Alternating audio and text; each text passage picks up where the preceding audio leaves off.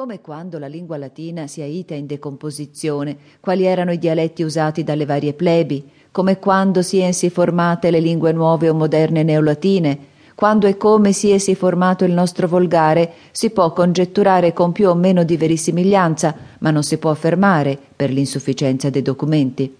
Oltre che non è questo il luogo di esaminare e chiarire questioni filologiche di così alto interesse, materia non ancora esausta di sottili e appassionate discussioni si possono affermare alcuni fatti. La lingua latina fu sempre in uso presso la parte colta della nazione, parlata e scritta da chierici, dai dottori, dai professori e dai discepoli. Ricordano Malespini dice che Federico II seppe la lingua nostra latina e il nostro volgare. C'erano dunque due lingue nostre nazionali, il latino e il volgare e che accanto al latino ci fosse il volgare, parlato nell'uso comune della vita, si vede pure dai contratti e strumenti scritti in un latino che pare una traduzione dal volgare, e dove spesso, accanto alla voce latina, trovi la voce in uso con un vulgo dicitur o dicto. Questo volgare non era in fondo che lo stesso latino, come era siito trasformando nel linguaggio comune, detto il romano rustico. Nell'812 il concilio di Torsi raccomanda ai preti di affaticarsi a dichiarare le omelie in lingua romana rustica. Questa lingua romana, o romanza, dice Erasmo, presso gli spagnoli, gli africani, i galli e le altre romane province, era così nota alla plebe che gli ultimi artigiani intendevano chi la parlasse, solo che l'oratore si fosse accostato alla guisa del volgo. Il volgo dunque parlava un dialetto molto simile al romano, e similissimo a questo doveva essere il nostro volgare, anzi quasi non altro che questo, uno nelle sue forme sostanziali, vario nei diversi dialetti, quanto alle sue parti accidentali come desinenze, accenti, affissi, eccetera. C'era dunque un tipo unico presente in tutte le lingue neolatine e più prossimo, come nota Leibnizio, alla lingua italica che ad alcun'altra. Con lo scemare della cultura prevalsero i dialetti. Per le chiese, per le scuole, negli atti pubblici era usato un latino barbaro molto simile alla lingua del volgo. Nell'uso comune il volgare non era parlato in nessuna parte, ma era dappertutto come il tipo unico a cui si informavano i dialetti e che li certificava di una sola famiglia.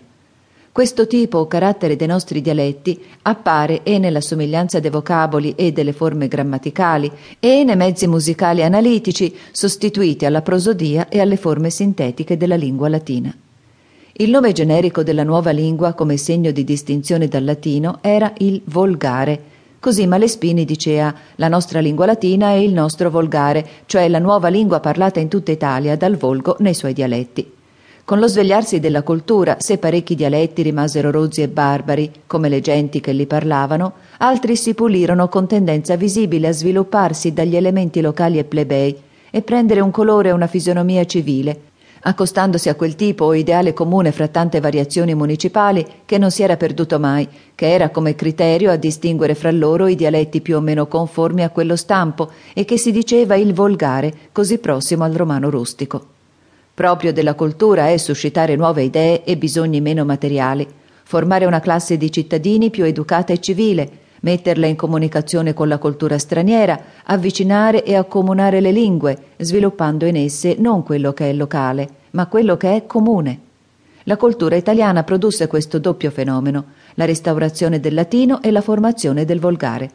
Le classi più civili, da una parte, si studiarono di scrivere in un latino meno guasto e scorretto, dall'altra, ad esprimere i sentimenti più intimi e familiari della nuova vita, lasciando alla spregiata plebe i natii dialetti, cercarono forme di dire più gentili, un linguaggio comune, dove appare ancora questo o quel dialetto, ma ci si sente già uno sforzo ad allontanarsene e prendere quegli abiti e quei modi più in uso fra la gente educata e che meglio la distinguano dalla plebe.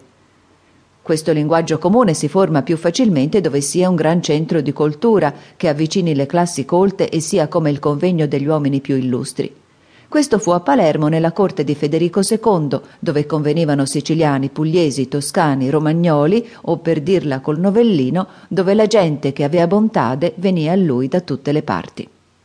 Il dialetto siciliano era già sopra gli altri, come confessa Dante, e in Sicilia troviamo appunto un volgare cantato e scritto che non è più dialetto siciliano e non è ancora lingua italiana, ma è già, malgrado gli elementi locali, un parlare comune a tutti i rimatori italiani e che tende più e più a scostarsi dal particolare del dialetto e divenire il linguaggio delle persone civili.